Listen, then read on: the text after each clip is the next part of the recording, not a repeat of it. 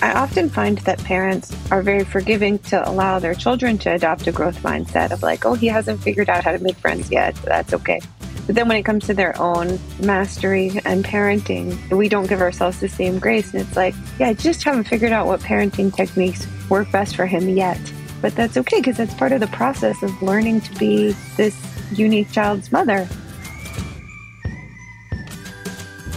Welcome to the Beautifully Complex podcast, where I share insights and strategies on parenting neurodivergent kids straight from the trenches. I'm your host, Penny Williams. I'm a parenting coach, author, and mindset mama, honored to guide you on the journey of raising your atypical kid. Let's get started. Welcome back to the Beautifully Complex podcast. I'm really excited to bring Dr. Kelly Fradin to you today. And we're going to talk all about managing the overwhelm in neurodiverse families. And boy, can there be a lot of overwhelm for sure. So I think we're really going to learn some great strategies from Dr. Fradin and be able to do a little better in our day to day and helping our kids to thrive. So if you would, please start by introducing yourself. Just let everybody listening know who you are and what you do. Yes. So I am a pediatrician based in New York City, and I have two kids, five and nine. And my practice has sort of centered on children who have chronic medical conditions. Whether, you know, in the Bronx, I was working for a hospital and then the, the school system. And now I have a, a smaller practice where I can kind of go deeper with my patients. So it's that context in which I've kind of explored all that the parents have to do in these situations when they're trying to help their children to thrive. Yeah. And you want to mention your new book and let us know a little bit what it's about? Oh, yes. Like it started as a hobby that I share advice on social media under the Instagram handle Advice I Give My Friends. And it was something that I really enjoyed doing and then, you know, led to the opportunity to write my book, Advanced Parenting. I was also a childhood cancer survivor which mm. part of what like led me to pursue this line of work and understand like the impact of diagnoses on the whole family unit and structure. Wow, yeah. You know, so the book is about what to do when your child faces a challenge, whether it's developmental or a diagnosis or a mental health challenge, uh, how to make a plan and cope with the stress and communicate and all the things that parents are kind of on their own to figure out. Mhm. Totally on our own to figure out.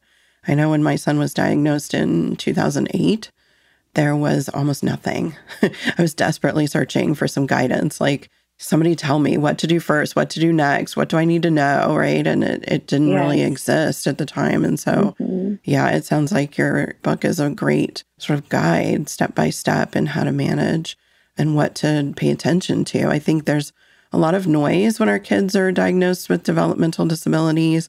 There's so much extra that comes with it that isn't really part of the diagnostic criteria and nobody really tells you about. Like, mm-hmm. one big thing for me with an ADHD diagnosis was emotions and regulation. You know, I didn't learn about that until probably a couple years into it that that was really part of what he was struggling with and what was going on. So it's so needed. Let's really focus on overwhelm because I every day see so many parents comments on social media and, and in coaching calls who are just so overwhelmed. And a lot of times it's really paralyzing. We don't know where to start. We get so overwhelmed that it feels like it's not doable a lot of times. How do we sort of cope with that feeling? And then how do we get moving? How do we even know where to start and get that sort of inspiration almost yeah. to take a step be brave enough to take a step. It's a little scary, right?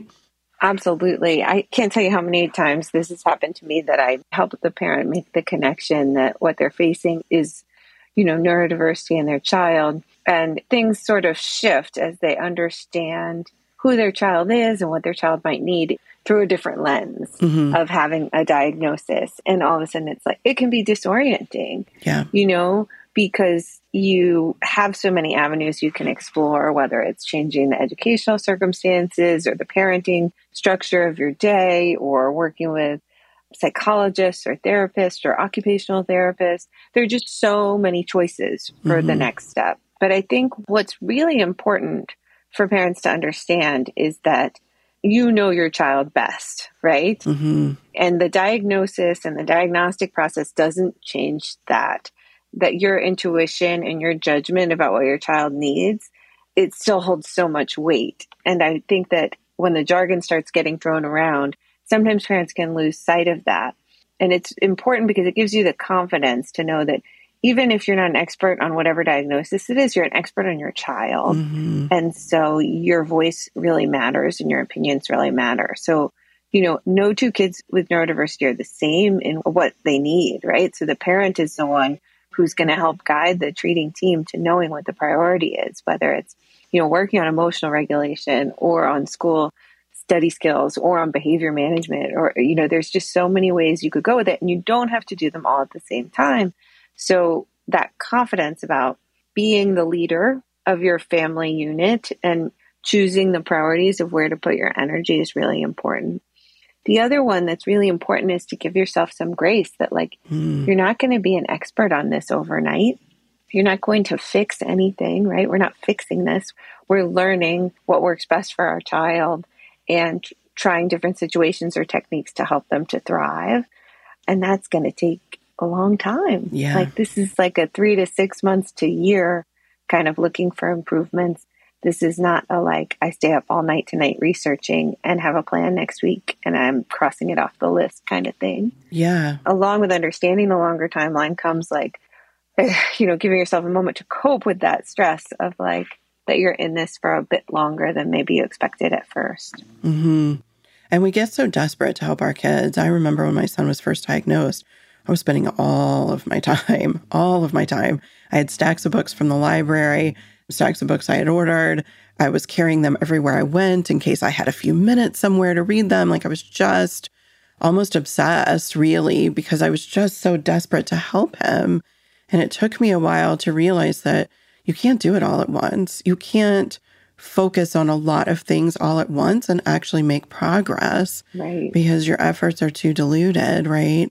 And so those priorities, setting those priorities and just sort of, I think, having permission to do that. Somebody like you saying, you can't do it all at once, and that's okay. Figure out what you can do first, what is most important, and start there.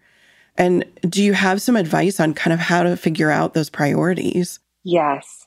I'm a little bit biased in this because I'm seeing it through the pediatrician lens, but mm-hmm. often the first place I start is with sleep. Mm. Because we know that if a child isn't getting adequate rest, it's going to worsen their symptoms, either related to focus or behavior or emotional regulation.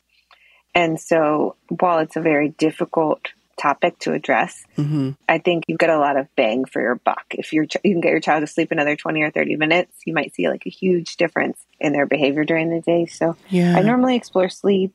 I also like to think about physical activity because sometimes, especially when children are struggling academically, or we end up putting more therapy or more tutoring or more OT on their schedule, we inadvertently decrease the amount of physical exercise they have, mm. which then can like worsen their focus, worsen their emotional regulation, worsen their sleep. So yeah. it's a basic that is often under prioritized in my experience. And I'm glad you mentioned the emotional piece too, because I worry a lot about the self esteem and anxiety mm. and depression that can come in children yeah. who maybe haven't been in the right environment. So sometimes by the time they get diagnosed, there's already pieces of that. And so I often will recommend thinking about how we're going to address those factors early on because it's just all interrelated. Yes, that's just what I was thinking as you were saying that. That piece, that emotional intelligence, really impacts a lot of their day to day, their peer interactions, so many things that they're struggling with. Building that emotional intelligence can really help with that. And uh, it's something I wish I had known earlier for my own child. We could have maybe gotten to being more able to self regulate a little bit earlier had I known to do that way back then. I think, yeah, it's so important. And I, I want to touch too a little bit on what you said about having all these different appointments. I see so many families who are like, okay, we have this diagnosis. We have to do all the things. And, you know, your kid will go to school all day and then you're running them to OT and maybe play therapy or behavioral therapy. And, you know, you're trying all these different things again out of that desperation, I think. But our kids only have so much to give in a day, right? and they're giving a lot at school when they are developmentally delayed. And so we're asking so much of them with all of these extra things to do. And then we wonder why they're crumbling every evening, I think. Do you want to speak to that a little bit about where where do we find that balance between doing the things that we know will help but not doing too much?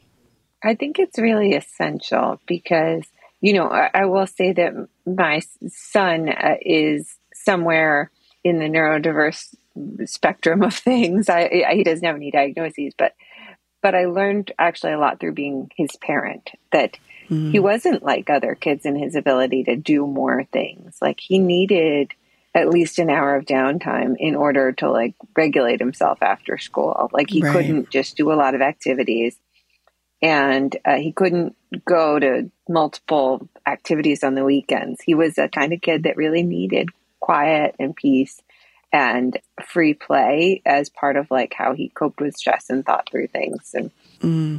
so i do think it's part of that in terms of like listening to your intuition as a parent and like parenting the child in front of you you know if your gut is telling you that your child needs more downtime there are a fair number of children that like need to move in the morning before they go to school to function well in a classroom setting mm-hmm. and if that's what you need to do it may require like changing the schedule and prioritizing it.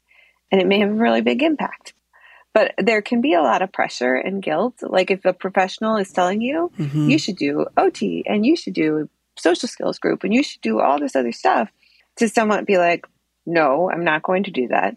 So instead of thinking about it as in like a yes or no answer, be like, no, I'm not going to do that yet. Maybe, yep. maybe, you know, this three month period, we're going to do OT and then the next three months we'll do the social skills group or, or whatever it is. It doesn't have to be a forever commitment and things can gain priority, you know, because also kids as they get older, their bedtimes typically go back and there is more room in certain seasons, mm-hmm. like maybe mm-hmm. summer is more yeah. flexible time wise.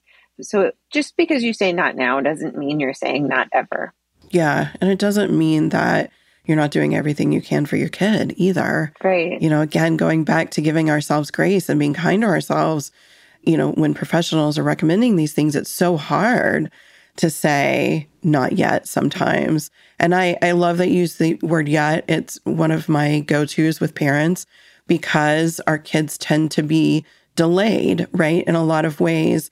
And we're saying, oh my gosh, you know, my nine year old can't tie his shoes what is going to happen? Is he going to graduate from high school? Like we go to from zero to 60 in our heads, right? About these things that our kids struggle with. And so I am constantly telling parents just add yet to the end of these statements. They're not there yet. It doesn't mean they won't be. We're just not there yet. And I think there's so much value to that. And I love using that too for you know, these different interventions that we may not have the bandwidth for. It's okay to say we're not there yet, but we will get there. We will do that at some point in time. A lesson I learned around that really early on was that we could not go straight from school and do anything else. It was always meltdown. Every single time, it didn't matter where we were trying to go the grocery store, OT, anything, it was always meltdown. We had to have that downtime. And I think it's so important to take those signals from our kids, right? Mm-hmm. To see that behavior and go, okay, what is going on here? How do I pivot to help them? Yes. And I'm so glad you like yet. Yet is also one of my favorite words. And I think, you know, it comes from this growth mindset idea that we are works in progress, even the adults, mm. right? That yeah. that we're still figuring things out and that's okay. And like even once you figure things out, things will change, you know? So it's going to be an evolution. And I, I often find that parents are very forgiving to allow their children to adopt a growth mindset of like, oh, he hasn't figured out how to make friends yet. That's okay. But then when it comes to their own mastery and parenting, mm. we don't give ourselves the same grace. And it's like, yeah, I just haven't figured out what parenting techniques work best for him yet. Yeah, I love that. And that's okay. Like, I'm trying but I haven't got it down yet. But that's okay because that's part of the process of learning to be this unique child's mother is that it's going to take some time and it's going to take trying different things. And it takes that confidence that, like, I w- if I keep trying, I will get to a better place. Yeah. And to really keep at it for longer than I think most of us feel like we should, if that makes sense. You know, when we try a new intervention or we're, you know, switching something up for a challenging behavior, I remember saying, okay, if it hasn't worked by now, you know, two weeks, three weeks, it's never going to work. I'm, I'm done with this. Right. And for our kids, it tends to take longer. So we really have to have some faith in some of those things and just to keep at it because it is that process. It's a journey. You know, too, it, it changes a lot, right? It changes as our kids change, what they need from us, what we need to focus on. Again, we have to take those signals, right? And our, and follow our intuition as you were talking about. Yes. And, and, you know, I feel like a lot of times comparison can add stress to the process, mm-hmm. right?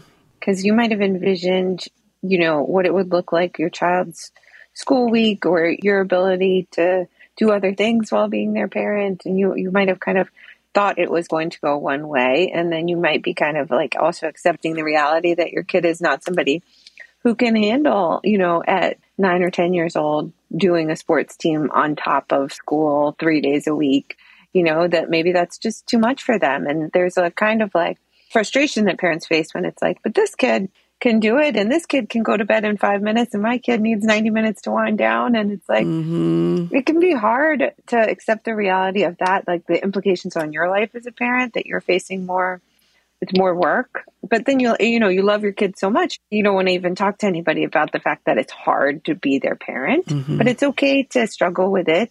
It doesn't mean you love them less. Like it can just be the reality that your child might have more needs than another child. And that's okay. It's just that your parenting looks different than somebody else's. I always think about the quote from I think it's Roosevelt comparison is the thief of joy. I have reminded myself of that a lot in my parenting journey. You know, I see other people, plus, you know, people share what they want you to know on social and things like that. It can be really difficult. Mm-hmm. Even for me now, you know, my son is 20 and he graduated high school a couple of years ago and he's on his own sort of trajectory, right? His own timeline. And I see, like, right now, there's photos of kids doing prom and they're all dressed up and it was covid they didn't even have prom and he probably wouldn't have wanted to go anyway. Like that really wouldn't have been his thing. But i still i see that still even now after 14 years of practicing this acceptance and accepting the journey i still have that sort of little twinge of seeing other kids doing it. And so it's i think a constant practice of acceptance and not comparing yourself and your journey. And it's okay that sometimes you're going to go back to that place. It's okay to grieve it more than one time, I think, mm-hmm. is what mm-hmm. we're talking about too. And I do find it's also really important to look for opportunities for gratitude and joy because along with the hard parts, often there are like really unique, special things about yeah. our children that you know, sometimes the intensity that makes it difficult to be their parent also makes them really interesting people to get to know and to see like what they come up with. And so in the small moments, I think finding and naming that it mm-hmm. can also be really rewarding and directly beneficial to the child's self-esteem because they know, right? Most children mm-hmm are very sensitive to how they're perceived and they know when they're frustrating their parents or frustrating their teachers or not doing what they're supposed to do and they can feel bad about it. And we don't want them to feel bad about it. And one way that we can help promote that is by naming the positives that they bring, whether it's their sense of humor or their creativity or mm-hmm. their perseverance in the areas where they're really interested or you know their friendship skills whatever it is most children have something that we can point to as like something we really appreciate about them and I think it's really important in terms of fostering a positive relationship between the parent and the child to lean into those things. Mm-hmm. Yeah. I remember when my son was really little, probably age seven or so, newer diagnosis for us. It was ADHD only at the time. And his therapist one day put out a big piece of paper on the floor, a big roll of paper, and she traced him. And she said, I want to tell you, you to tell me all the things about you, right? And she was writing them all down on him. And he, you know, opened the door from her office, just beaming, beaming, so happy, happier than I'd seen him in a long time because he was really struggling. And he said, you know, there's so many things about me, mom. There's so many things, you know, and it was so wonderful for him to get a chance to think about something other than what he was struggling with. And for me as well, you know, I sort of took from that this lesson that I needed to make sure every day I was thinking about the greatness, the things that made him awesome, and noticing them with him, and really trying to foster better self esteem because he was going to school and getting so many messages that he didn't measure up, that he couldn't do things easily like other kids. You know, they're so aware of those discrepancies between them and their peers. They're so aware. And so little activities like that can make all the difference, I think, for both, not just our kids, for us and our mindset too as a parent. Yes, it takes conscious effort, but I think it's really worth it. And it makes me want to go home and point those out. But, you know, I think what happens, it comes from a good place, right? Like we're trying to mm-hmm. help our child grow and help them learn new skills and help them adapt more productively to the environments they're in, you know, if it's like the classroom performance. But what that leads to practically is do this, do this, you're not doing this, correct this. And I, sometimes in my head, I keep like a little tally about like the ratio of positive things I say to my children versus negative or corrective things. Mm-hmm. And uh, honestly, most days I skew heavy in the negative just because it's immediate, right? It's like, no, don't open the umbrella and hit me in the head with it. Yeah. Like, no, don't bother your sister. She's trying to do something. And so I think most parents do skew to the negative, but just the awareness of it helps me remember to say like something positive, whether it's like, you seem really proud of like, you know, yourself. You seem like really cheerful today. You seem like you were really friendly to that guy on the street. Those like nice things, hmm. small things. Yeah. Small things I love that you bring that up because that's really what we need to focus on as parents. And our instinct is to focus on big picture, right?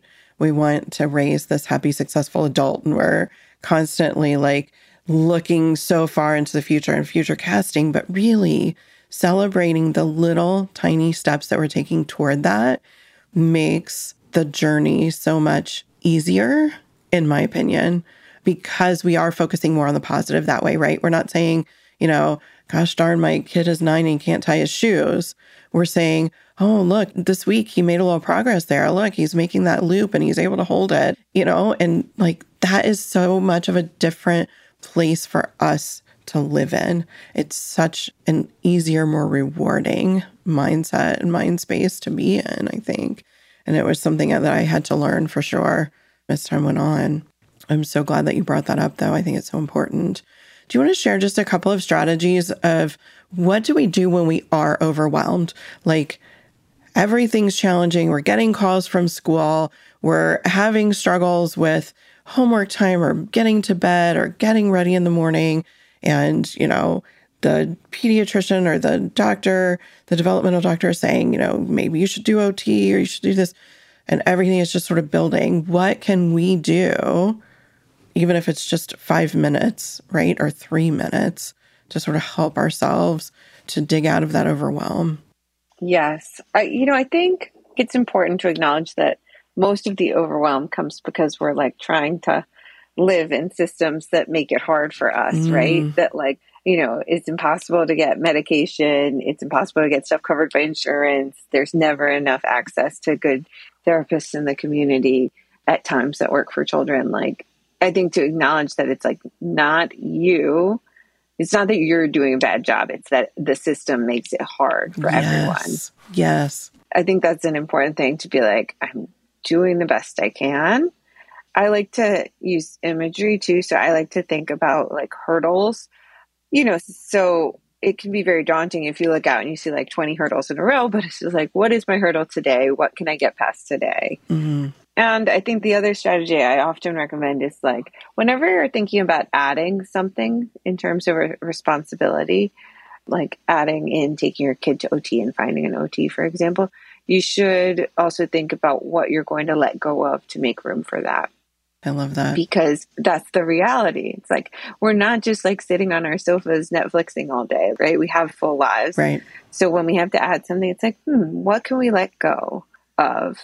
Because it will be necessary to let go of something to make this happen. And the only situations when it's not necessary is when you're able to find more help, right? Mm-hmm. If it's a, a neighbor who can take care of your other child so you can do it, or if there's, you know, a grandparent out there who you can lean on to add to your support network. But assuming that you don't have the luxury of this like community supporting you in the way that you need, you probably will just have to do less and that's okay. Mm-hmm. You know, it sometimes makes us sad or annoys us that we have to do less, but it's kind of the reality of the situation is it's not fair to ourselves to have these expectations that we can just do more and more and more and right. that energy comes out of the ether. yeah. And I think really asking like what is doable without stressing everyone? What can we do in a day where we aren't going to have meltdowns or intense emotions or, you know, shutting down? That sort of can be a good measure, I think. You know, if you're doing OT and every day at the end of OT, your kid's melting down, maybe it's not the right time, right? Maybe it's that signal again that you need to sort of peel back, pare back a little bit for now. Not yet, right?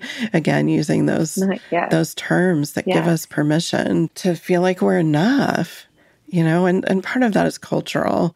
We're so driven as parents to give every ounce of ourselves as sacrifice for our kids and our culture.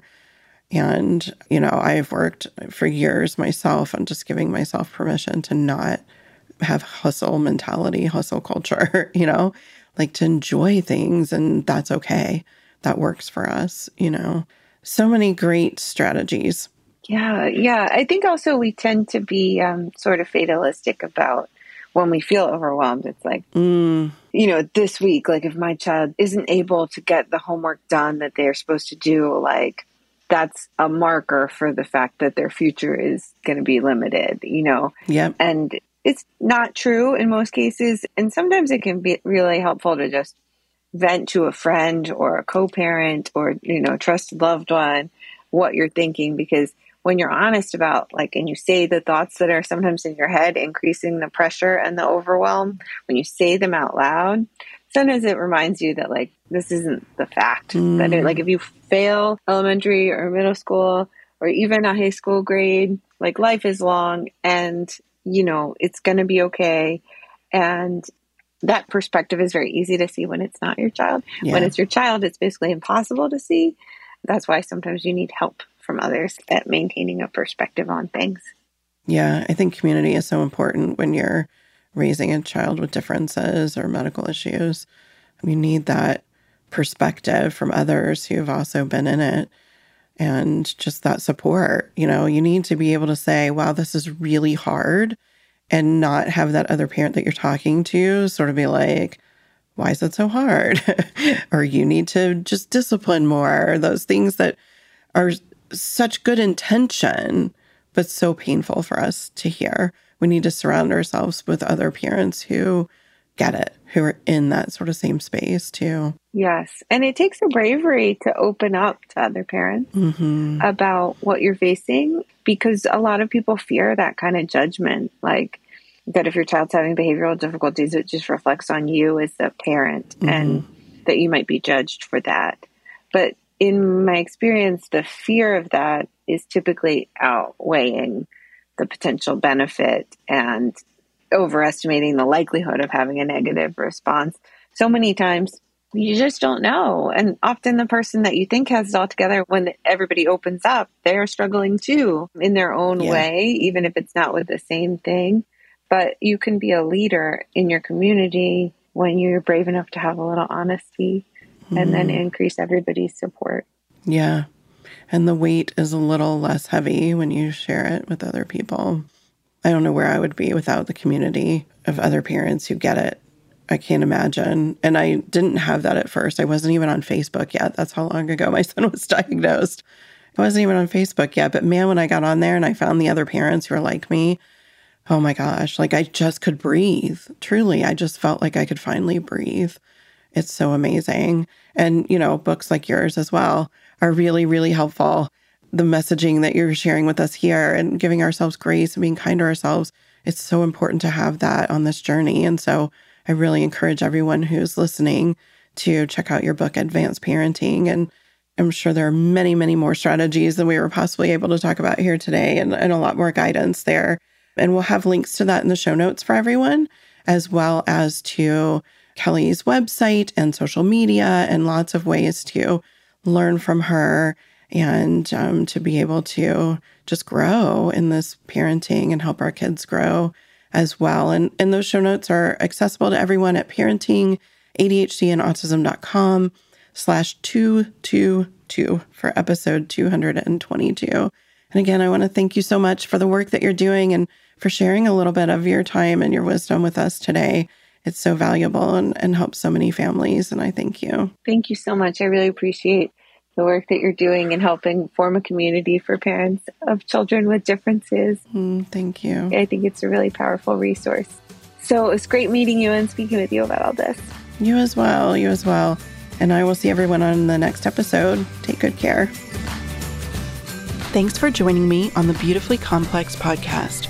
If you enjoyed this episode, please subscribe and share. And don't forget to check out my online courses and parent coaching at parentingadhdandautism.com and at thebehaviorrevolution.com.